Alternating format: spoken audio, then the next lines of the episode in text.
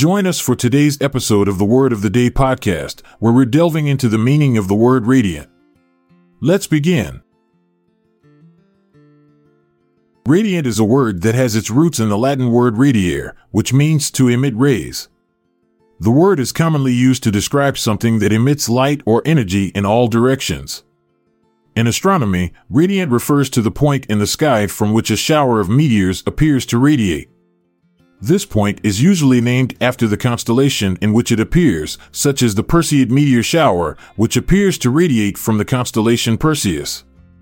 Radiant is also used to describe a person's appearance or personality. When someone is described as radiant, it means that they are glowing with happiness, health, or beauty. For example, a bride on her wedding day is often described as radiant because she is glowing with joy and excitement. Similarly, a person who is healthy and full of energy may be described as radiant because they appear to be emitting positive energy. In literature, radiant is often used as a metaphor to describe something that is bright and beautiful.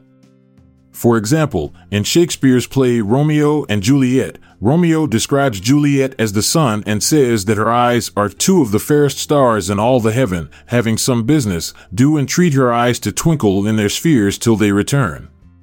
This metaphorical use of radiant emphasizes the beauty and brightness of the object being described.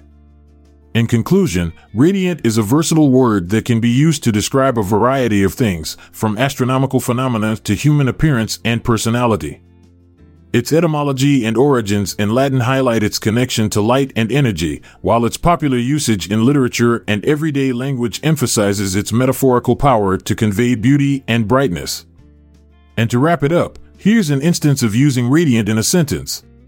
As I lay on the grass, staring up at the night sky, I couldn't help but feel a sense of awe as the meteors streaked across the radiant point in the heavens, leaving behind a trail of shimmering light. We're glad you chose to listen to the Word of the Day podcast.